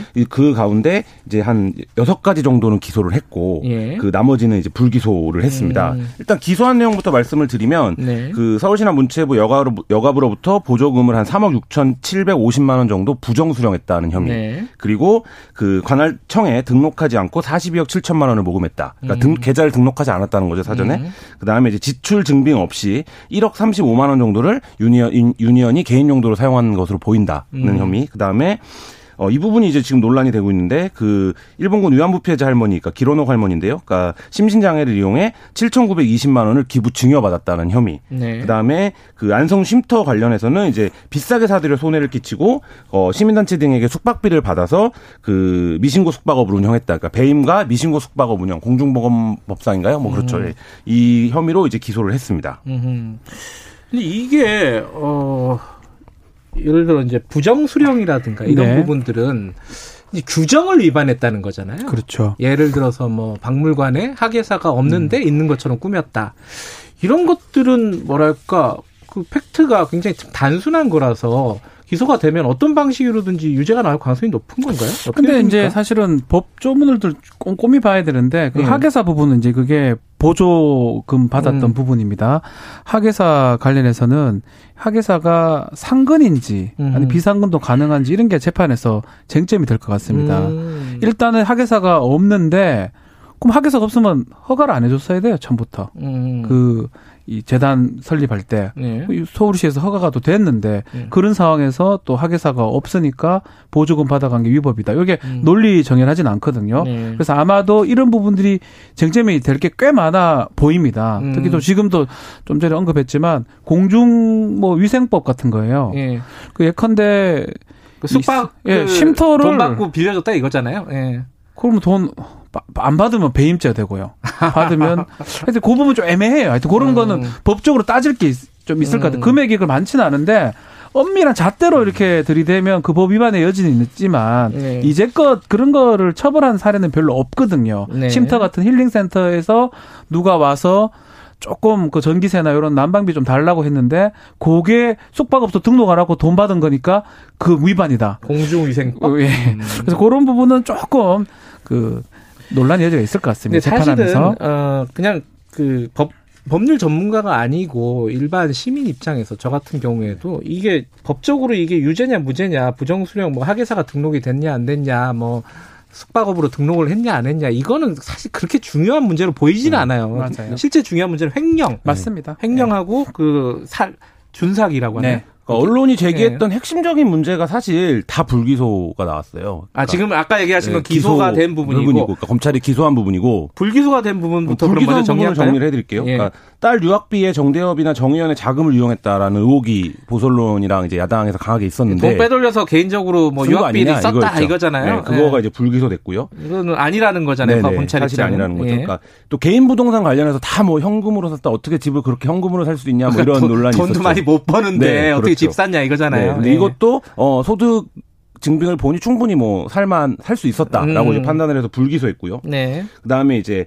배우자가 운영하는 신문사에 일감을 몰아줬던 거 아니냐. 그래서 네. 결과적으로 말하면 정의원으로 돈을 모은 다음 네. 배우자한테 돈을 빼돌렸던 거 아니냐, 이런 의혹이 있었는데 이거 역시 이제 정상적인 과정, 그러니까 네. 회사 입찰 과정을 통해서 제일 싸게 싼 네. 곳에 줬다 이렇게 네. 판단을 해서 이제 그랬고요. 네. 이것도 뭐 말들이 많았는데 이제 부친이 쉼터 관리자를 하면서 부친한테도 또 돈을 몰아준 거 아니냐, 뭐 이런 이제 의혹이 있었는데 이 부분도 거기서 실제로 일을 했고 뭐 이 임금이나 이런 거를 보면 실제로 한 달에 뭐 한 100만 원도 못 받은 것으로 보이는데, 그 정도 수준이었던 거 보이는데 이것도 이제 문제가 없다라고 판단을 했고요. 그다음에 그 보조금 기부금 내역을 국세청에 허위 공시했거나 공시를 누락했다. 이게 이제 대표적으로 기억나실 텐데 뭐 3,300만 원 술값을 썼다. 네. 뭐 이런 보도가 있었죠. 그거는 사실 다 자세히 보면은 네. 거치게 말하면 뻥이죠, 뻥. 그거는 그렇죠. 사실. 네. 네. 그 부분도 과장 보도라고 봐야 되겠죠. 네. 그 부분도 역시 이제 불기소가 됐고요. 네. 그 외에도 뭐 외교부와 인권위의 보조금 내역을 허위 보고했다, 이 논란도 있었는데 이 부분도 이제 불기소 처분이 돼서, 사실 이제 핵심적으로 제기된 부분, 그러니까 언론이나 야당 쪽에서 핵심적으로 제기했던 부분은 거의 다 불기소가 됐고, 남아있는 기소 내용 중에 지금 뭐 여러 가지가 있지만 뭐 일일이 따져봐야겠지만 한 1억 원 정도를 윤희원이 그렇죠. 개인적으로 쓴 게 아니냐, 횡령이요? 횡령을 한 게 아니냐, 이 부분이 이제 남아있는데 네. 이 부분과 관련해서 어제 검찰이 1억 원 어디에 썼다를 밝히진 않았어요. 그렇기 때문에 앞으로 이제 상당 부분 윤희원 강하게 반발하고 있거든요. 네. 그러니까 이 부분이 재판에서 쟁점이 될 것으로 보입니다. 나머지 부분들은 뭐 저는 사실 좀 쉽지 않아 보입니다. 준사기 이런 거. 준사기는 그러니까 이게 치매 할머니, 그러니까 길원옥 할머니가 이제 치매 네. 증상을 보이고 있는 건 사실인데 그렇죠. 그분한테 기부금 받았다는 거잖아요. 네. 근데 그게 이제 법적으로는 어떻게 되는 거예요? 준사기가 우리 조문 1에 돼 있어요. 예. 미성년자나 지려 천박을 이용해서 재산상 이익 사기를 했을 때 성립하는 범죄예요. 그러니까 치매에 걸린 게 입증이 돼야 됩니다. 네. 근데 막 아마 치매라고 해가지고 무조건 준사기에 되는 게 아니고, 경도 치매는 의식이 정신이 이제 왔다 갔다 이런 부분들이 있거든요. 그 당시에 어떤 얘기를 하고 편취를 할 때 사기의 요건에 해당했느냐를 따져야 되는데 뭐 요양사들의 증언에 따르면 뭐 되게 괜찮았다고 하기 때문에 이것도 네. 법정에서 많이 다뤄질 것 같아요. 지금 제가 말했던 뭐 공중위생법이라든지 네. 기부금법 모집법이라든지 보조금법이라든지 그거는 다 사실은 논란의 여지가 있고 네. 또 유죄라 하더라도 도덕적 부분보다는 실수적인 부분이 많아요. 규정을 못 지켰던 부분. 네. 그래서 지금 사실을 기소했던 것 중에 주목해야 될 부분은 횡령 정도밖에 없는 것 같아요. 1억 원 정도 개인 계좌로 기부금을 받아가지고 이미 소비했다고 지금 발표를 했는데, 그러니까요, 그게. 이걸 어디에 썼는지 또 윤 의원은 이미 소비한 게 아니고 다 공적으로 사용했다라고 하니까 이 부분이 어떻게 되냐에 따라서 이 재판의 결과가 달라질 것 같은데, 한편으로는 만약에 이렇게 막 화려하잖아요. 6개 정도 범죄 있고 뭐 되게 많은 것 같이 보이긴 해요. 구속영장을 청구하는 게 일반적이죠. 만약에 이 정도면. 그 부분에 대한 문제제기가 있어요. 왜냐하면 횡령이 1억이 넘기 때문에 그렇죠. 이건 이제 객관적으로 그러니까 수치로만 보면 중대범죄에 해당되고 네. 영장 치는 게 자연스러운 건데, 검찰은 이렇게 얘기해요. 회귀 중이고 현역 의원이니까 안 했다 했지만 검찰이 그런 거에 잘 안 따졌어요. 필요하면 하지요. 그리고 막 좀 과장하게 막 41억 원을 기부금법 모집법 위반했다 막 이런 식으로 하는데, 41억 원의 기부금 관련된 얘기지 41억 원을 횡령한 게 아니거든요. 그렇죠. 그거는 좀 약간 자세히 봐야 되는 거죠. 자세히 우리가 일반 국민들이 볼 때는 41억 원을 횡령했어? 아니고 1억 원을 개인 계좌로 받았는데 그거에 대해서 정확한 내용을 지금 밝히지 않고 있어요. 네. 이 부분이 가장 핵심이 아닌가 저는 그렇게 봅니다. 좀 걱정은 이게 재판이 진행되는 도중에 준사기 부분 관련해서는 네. 혹시나 뭐 길원옥 할머니를 뭐 법정에 세우는 상황이 오지 않을까. 이거 굉장히 좀 비극적인 일이잖아요. 비극적인 일이고 윤 의원도 그 부분과 관련해서 강하게 반발을 하고 있는데, 그러니까 뭐 이제 할머니의 주체성이나 독자성을 무시한 그 검찰이 그 기소 의견이다라고 판단했는데, 저도 뭐 길원옥 할머니를 취재하면서 뵌 적이 있지만 길원옥 할머니 돌아가셨군요. 네네. 죄송합니다. 돌아가셨어요. 뵌 적이 있지만 그 뭐 실제로 길원옥 할머니 아까 간병인 말씀하셨지만 실제로 이제 길원옥 할머니를 봤던 분들은 그 기부가 문제가 없었다 그거 판단을 하는데 이렇게 이런 방향으로 진술을 했고, 양자라든가 그쪽에서 양아들로 알려진 이제 그 목사님이 그렇게 주장을 했고, 이제 사실 이제 지금 검찰의 기소 내용을 보면 한쪽의 손을 이제 들어준 목사님 얘기를 많이 들어준 셈인데 이 부분도 말씀하신 대로 재판에 가서 여러 가지로 좀 쟁점이 될 것으로 보입니다. 아, 그러니까 지금 이제 아까 말했던 부정 수령이라든가 기부금법 위반이죠. 네, 뭐 이런 부분들은 사실은 어떤 게 미비했다는 뜻이잖아요. 그렇죠. 뭘 조건을 지키지 않고 그 계좌로 받아야 되는데 그 계좌를 받기 어려운 상황이라서 이미 예전에 고발 조치가 돼서 많은 그 민간 단체들이 문제가 됐던 적이 있는 거거든요. 이런 것들은 규정의 부분이기 때문에 뭐 사실은 그거를 따져봐야 되지. 무슨 재산 범죄로 보기는 좀 어렵고, 개인적인 어떤 횡령 이 부분이 이제 재판에서 굉장히 1억 정도요. 크게 다투어질 내용인 것 같고. 네. 그 부분도 조국 사건이랑 마찬가지인데 일정 정도 법원의 시간이에요. 그러니까 검찰이 어제 1억 원 정도를 횡령했다라고 얘기를 하면서도 그 용도를 밝히진 않았거든요. 어디다 썼는지를. 근데 검찰이 지금 수사 단계가 개인 계좌로 들어간 것까지만 확인이 된 건지 아니면 개인 계좌에서 어디로 흩어진 것까지 다 구체적으로 확인을 하고도 재판 과정에서 이제 공개하려고 발표를 안 한 건지 뭐 이런 부분인지는 모르겠습니다만, 사실 이제 그 부분에서 윤 의원은 소명을 할 수 있다라고 어제 바로 반박을 했거든요. 그러면 이제 윤 의원 계좌로 간 것까지는 확인이 됐는데 윤 의원 계좌 이후에 어디로 흩어진 거냐. 근데 만약에 그게 실제 활동에 쓰였거나 증빙을 해야겠죠. 그렇게 된다라고 하면 말씀하신 대로 위법보다는 미비에 가까울 수도 있고, 그게 아니라고 지금까지 이제 윤 의원을 바라봤던 보수 언론의 프레임에서 보자면 뭐 횡령, 개인 계좌로 간 거 자체가 횡령 아니냐 뭐 이렇게 볼 수도 있고, 이 부분도 사실 쟁점이 될 것으로 보입니다. 또 하나 그 안성 쉼터를 비싸게 사서, 시세보다 비싸게 사서 싸게 팔아서 결국은 이제 정 의원의 손해를 끼친 거 아니냐? 이게 이제 배임이 되나요? 배임죄가 될 여지가 있죠. 근데 배임죄 같은 경우는 가장 우리 형법에서 적용하기 어려운 범죄 중에 하나입니다. 이건 뭐냐면 타인의 사물을 처리한 자가 배신 행위를 해서 타인한테 손해를 끼쳤을 때 성립하는 범죄예요. 영미배분 없습니다. 우리 법에 있는 거고. 고의성이 있어야 되나요? 그렇죠. 고의성하고 정말 타인의 사물 처리하면서 그런 어떤 손해를 끼칠 의사가 있었는지 이런 것 다 따져봐야 됩니다. 근데 실제로 손해보다는 경제 상황에 비추어서 바뀌는 경우가 많기 때문에 배임죄가 무죄가 되는 경우가 많고요. 재벌들을 기소하다가 안 되면 배임죄로 갑니다. 많은 수가 무죄가 되는 경우가 꽤 많습니다. 이 건도 아마 그게 많이 쟁점이 될 것 같아요. 정말 손해를 끼칠 의도가 있었냐 없었냐 그런 것들을 항변을 할 거고 재판부에서 판단할 것으로 봅니다. 길원옥 할머니가 안 돌아가셨는데 제가 헷갈렸어요. 계속 헷갈려. 죄송합니다. 이거 정말 죄송한 일인데 이게 할머니들 여러분들이 계시다 보니까 참 헷갈렸습니다. 지금 생존에 계시고. 죄송합니다. 저도 건강. 김복동 할머니랑 또 워낙 또 가까이 계셔가지고 변명인데 어쨌든 죄송합니다.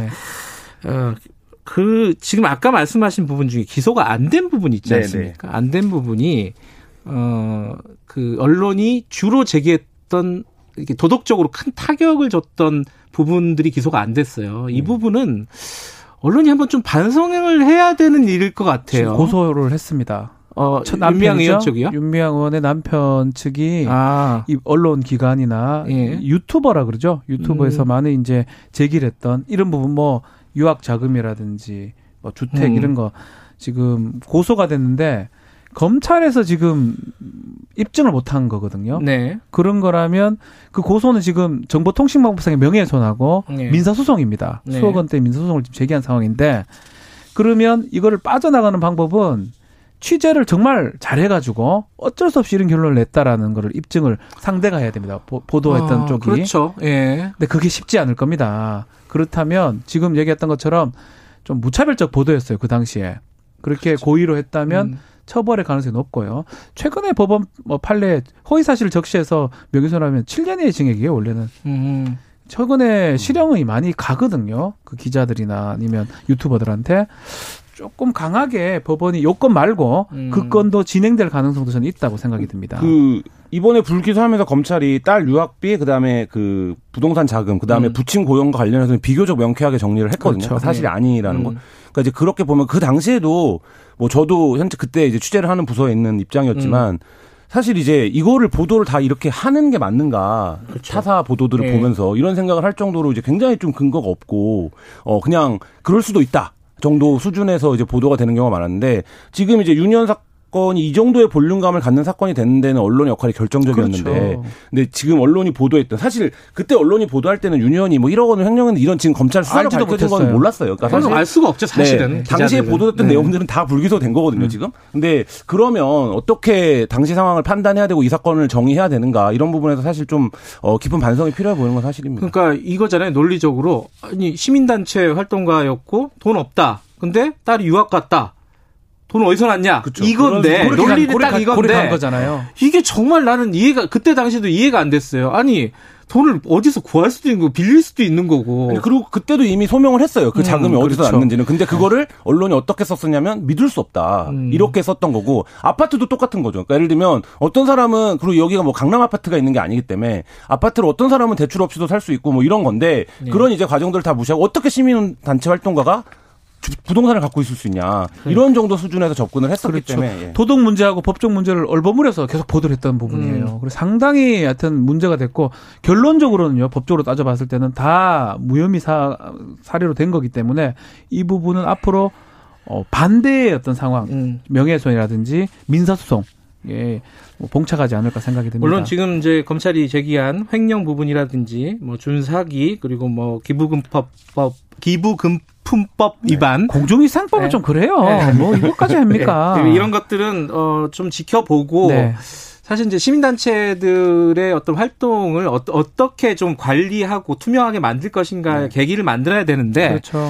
언론들은 그것과는 관계없이 진짜 반성해야 될 부분들이 많습니다. 너무 무리한 취재, 뭐랄까요, 논리적으로 비약이 있는 보도. 그렇죠. 그러니까 그렇죠. 이거 윤미향 사건 같은 경우는 전형적으로 좀 타깃을 잡아서, 그러니까 그 여당이 압승한 이후에 여당에게 불리한 이슈가 처음 등장한 거였고 그때 이제 보수언론이나 야당에서 타깃을 잡아갖고 굉장히 좀 그 실제 사건의 실체보다 굉장히 좀 너무 키워서 사건을 보도를 해왔고, 그 부분들에서 검찰이 상당 부분을 지금 불기소 처분한 상태입니다. 태산명동 서일필이라는 느낌이 듭니다. 오늘 또 멋있는 말로. 아니, 많이 그렇게 난리를 쳤는데 그 태산하고 관계없는 다른 쥐만 잡아는 꼴인. 아니, 그게 이제 재판 결과를 봐야 되겠지만 화려하긴 한데 우리가 내용으로 봤을 때는 횡령 1억 빼고는 크게 문제가 뭐 안 보입니다. 알겠습니다. 오늘 여기까지 하죠. 다시 한번 길원옥 할머니께 죄송하다는 말씀 진심으로 좀 드리겠습니다. 자, 박지훈 변호사, 그리고 한겨레신문 김한 기자였습니다. 고맙습니다. 감사합니다. 감사합니다. 8시 47분입니다.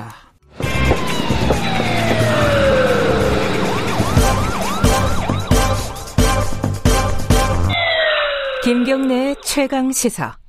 네, 코로나19 이게 벌써 9달이 지났다고 하네요. 많이 지났네요. 요새 틈틈이 우울하지 않으십니까? 저는 좀 그래요. 창밖을 바라보고 집에서 찍은 사진들을 올리는 게 유행이래요. 또 외국에서는. 밖에 못 나가니까. 코로나 블루, 코로나 우울증이라고 해야 되나요? 뭐 이런 단어들도 유행하고, 요새는 코로나 레드라는 단어도 있답니다. 이게 갑자기 화나는 거죠.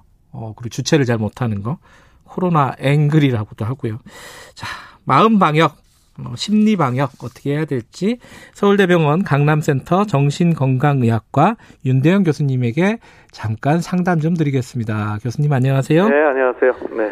진짜 그 코로나 블루 이렇게 늦게 갖고 오시는 환자분들이나 상담하시는 분들이 많이 있나요, 실제로?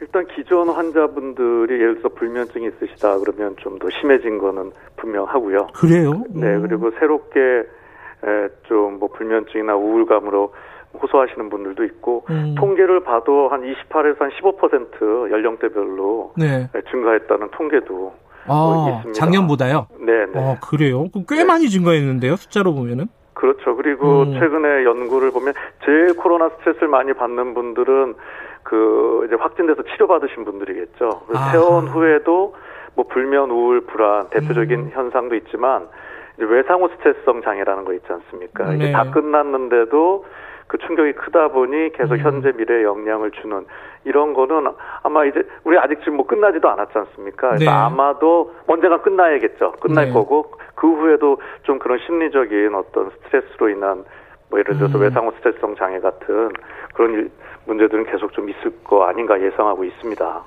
보통 이제 언론들이 얘기하거나 시중에서 네. 뭐 코로나 블루 이렇게 얘기하는 게 그 의사분들이 얘기하는 우울증하고 같은 거라고 보면 되나요? 어떻습니까? 다르죠. 달라요? 네. 그냥 블루는, 워낙 블루는 요즘 가을 하늘처럼 파란 예쁜 블루가 블루여야 되는데, 예. 좀 울적한 우울감을 표시할 때 블루란 표현을 씁니다. 그래서 뭐 어느 정도의 차이만 있지, 산후 우울감, 뭐 이런 것도 블루라고 표현을 하거든요. 네. 그래서 저는 뭐 가끔 그런 이야기 드립니다. 지금 코로나 블루를 안 느끼면 네. 비정상이다. 아, 오히려. 왜냐면 그만큼 참 안 좋은 스트레스이니까요. 언제 끝날지도 모르죠. 모든 영역이 힘들죠. 전 지구가 다 힘들죠. 앞에서 저도 일주일에 한 번은 너무 블루하거든요, 마음이. 그러세요? 그래서 그런 네. 우울감까지는 이걸 너무 당연한 건데 우울하지 않으려고 그러면 그게 더 힘들 수도 있거든요. 네. 그러면 이게 좀 우울증 소위 예. 질병으로서는 그럼 어떻게 좀 감별이 필요하냐에 대한 궁금증들이 그렇죠? 있으신데요. 예. 보통 이 우울보다도 이게 무기력감 그리고 뭐 여러 가지 신체 증상들 뭐 예. 여기저기 아프신 경우도 있고요. 그 다음에 불면증이나 뭐 식욕이 떨어지거나 거기에 플러스해서 제일 중요한 게 엄마 아빠라면 엄마 아빠로서의 여러 가지 역할, 직장인이라면 직장인으로서의 역할이 뭐 집중력이 떨어진다든지 의욕이 너무 없어서 힘든 경우가 한 2주 이상 지속될 때는 좀 내가 혹시 진료가 필요한 건 아닌지 네. 전문가 도움을 좀 받으실 필요가 있다 좀 예. 말씀드리고 싶습니다. 그냥 단순히 그냥 잠깐 우울하고 이런 건 괜찮은데 그게 한 2주 정도 지속되거나 네네. 실제로 몸이 아플 정도로 어떤 문제가 발생하면은 의사를 찾아가야 된다 이런 거네요, 그죠? 그렇죠. 우울증은 좀 전문가의 도움을 받으셔야 될 부분이지만 지금 어느 정도의 코로나 블루는 당연한 거다. 그러니까 당연하다고 해서 내버려둬야 되는 건 아니고요. 예. 좀 적극적으로 뭐 생활치료라고 할까요? 우리 생활 속에서 좀 스트레스 관리를 하긴 해야 되지만 예. 코로나 블루라고 해서 꼭 다 또 내가 우울증 아닌가 뭐 그렇게까지 걱정하실 필요는 없을 것 같습니다. 코로나 앵그리, 코로나 레드, 막 갑자기 막 그 어떤 그 분노를 조절하지 못하는 이런 것들도 많이 생겨요. 어떻습니까? 그럼요. 그래서 참 이런 말들이 만들어지면 안 되는데 잘 만드시는 것 같아요. 코로나에서는 진짜 네. 말 만드는 게 직업인 사람들이 있어요. 네, 그래서 코로나 앵그리 뭐 이렇게 네. 얘기하는데요. 이렇게도 얘기합니다. 사실 요즘 분노감이라는 게 네. 오히려 우울 이런 거보다도 예를 들어서 제가 직장인분들 상대로 이렇게 고민거리 이렇게 하면은 1, 2등 하는 게 분노감이거든요. 근데 심리적으로는 그렇게 얘기합니다. 이 분노라는 게 외부를 향하는 거지만 네. 그 이제 2차 감정인 경우도 있고 네. 1차적으로는 우울, 슬픔 내지는 공포 이런 것들이 너무 내면으로만 다가서면 힘들기 때문에 어떻게 보면 스트레스가 좀 너무 강력하고 오래 가다 보니 블루에서 이제 레드까지 간 거죠. 뭐 그게 특정 대상을 떠나서 그냥 지구가 싫고 삶이 싫고 왜 이렇게 피곤한가 분노하는 뭐 그런 의미의 코로나에도 충분히 느끼실 수 있을 것 같습니다. 네. 근데 이게 어떤 특정 세대라든가 계층이라든가 이쪽에 좀 집중될 수도 있나요? 예컨대 뭐 청년층이라든가 노년층이라든가 뭐 좀 심각하게 나타나는 경우가 있어요? 사실 지금 보면은 우울증 증가가 20, 30대에 많고 네. 그다음에 정말 그런 일이 생겨서는 안 되지만 이제 여러 가지 자해적 행동이 뭐 거의 2배 가까이 20, 30대에서 증가한 걸로 돼 있긴 한데요. 그래요. 근데 이게 뭐 우리가 다 스트레스를 받지 20, 30대에만 국한된 건 아니고 네. 전반적으로 좀 스트레스에 더 좀 뭐 취약하다고 해야 될까요? 더 좀 반응하는. 그러니까 사실 60대 이상 어르신들도 그 자해적 행동이 거의 한 70% 이상 증가했습니다. 그러니까 워낙 좀 우울이나 그런 행동에 있어서 좀 스트레스를 취약한 그 군에서 더 증가하고 있기 때문에 좀 스트레스가 강해서요. 이거는 좀 여러 가지 좀 대책, 관심이 필요하다고 생각합니다. 일단 뭐 병원 찾아갈 정도는 아닌데 어쨌든 네. 좀 우울하고 가끔씩 막 화도 나고 막 이러면 어떻게 해야 될까? 네. 매운 거 막 먹는 사람 있잖아요. 스트레스 해소한다고. 네. 여러 가지 개인적인 방법이 있을 텐데 선생님께서 추천하시는 방법은 어떤 게 있습니까? 네. 저도 뭐 매운 거 먹습니다. 떡볶이 네. 먹으면 해결은 되지만 예. 그것만으로 해결할 수는 없기 때문에 요즘 네. 여러 가지 어떤 스트레스 관리 우리 그냥 일상에서 쓸 수 있는 이론들이 많이 있는데요. 예. 뭐 명상부터 핵심은 이겁니다. 1단계가 내가 힘든 거는 내가 못나서가 아니야. 아하. 네. 이거를 이제 2차 피해라고 하는데요. 네. 지금 코로나 물론 당연한 건데 이것 하나 내가 못 이기고 긍정적인 마음을 유지 못한다고 나는 못났어. 나는 자존감이 떨어져. 나는 무능해. 뭐 이렇게 해갖고 이걸 2차 피해라고 그러는데요. 네. 그래서 오시는 분들이 있는데 그렇지 않다는 거죠. 지금 힘든 건 당연해. 그래서 요거를 좀 다르게 표현할 때 우리가 한 발짝 물러서는 이 메타인지처럼 메타 비유를 가져보자 이런 얘기를 합니다. 그러니까는 우리가 주인공으로 인생을 사는데 가끔 관객으로서 날 좀 바라봐주자는 거죠. 코로나 때문에 힘들어 죽겠어. 이게 주인공인 나라면 네. 관객은 다르죠. 이렇게 힘든데도 잘 버티고 있네, 저 주인공. 아하. 근데 이걸 어떻게 이걸 하겠냐는 거죠. 그래서 예. 관객으로 이렇게 싹 빠져주는 거가 뭐 생각만으로 하긴 힘들기 때문에 예. 쉽진 않지만 그래도 안전한 시간, 좀 장소를 찾으셔서 뭐 지금 딱 뭐 산책하기 좋은 계절 아닙니까? 네. 그래서 하늘도 보면서 이렇게 산책, 뭐 자전거, 뭐 그 어떤 거든 좀 네. 나한테 맞는 거 아니면 뭐 너무 두려우시면 집 안에서 가벼운 뭐 명상, 뭐 이런 뭐 호흡 이런 거 할 때 이게 좀 나와 이 어떤 내 마음이 이렇게 좀 분리되면서 그런 네. 현상이 자연스럽게 일어나는 프로그램이 돼 있다고 합니다. 그러니까 이제 좀 스트레스가 엄청 강하기 때문에 네. 그만큼 스트레스 관리도 열심히 해줘야 되는데 네. 좀 현실적으로 뭐 사회적 거리두기 이런 것 때문에 어려워서 네. 힐링 활동이 줄다 보니 사실 스트레스 현상이 더 강해지고 네. 블루를 넘어 이제 레드까지 네. 느끼지 않나 싶네요. 알겠습니다. 네. 술 한잔 하는 건 괜찮네요. 한 잔까지는 괜찮다고 말씀드리겠습니다. 알겠습니다. 네.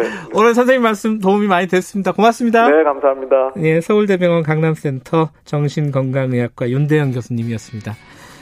산책이 좋다고 하네요. 오늘 날씨가 어떨런지 모르겠네요. 파란 하늘 보면서 저녁이든 뭐 낮이든 잠깐 여유 가지시고 관객이 한번 돼보시는 게 어떨까 싶습니다. 김경래 최강시사 9월 15일 여기까지 하겠습니다. 저는 뉴스타파 기자 김경래였고요.